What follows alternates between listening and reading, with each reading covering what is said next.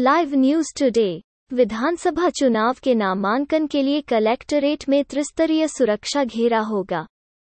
मुख्य गेट से लेकर नामांकन कक्ष तक पुलिस तैनात बनी रहेगी। प्रत्याशी के साथ दो ही लोगों को प्रवेश दिया जाएगा। वीडियोग्राफी भी होगी। असलाह लाने पर प्रतिबंध होगा। जुलूस भी लेकर यहाँ नहीं आ सकते हैं।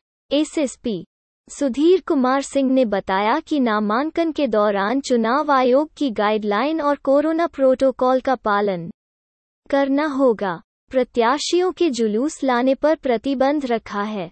कलेक्टरेट के मुख्य गेट पर भी पुलिस तैनात रहेगी। वाहनों को गेट के पास ही पार्किंग में खड़ा किया जाएगा। इसके बाद प्रत्याशी पैदल नामांकन के लिए जाएँगे। असलाह साथ नहीं लेकर आ सकते हैं।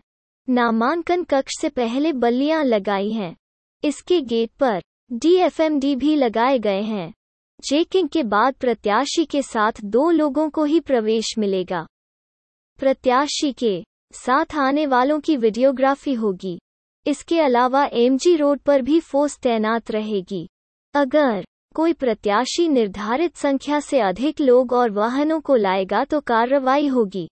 Agra live news.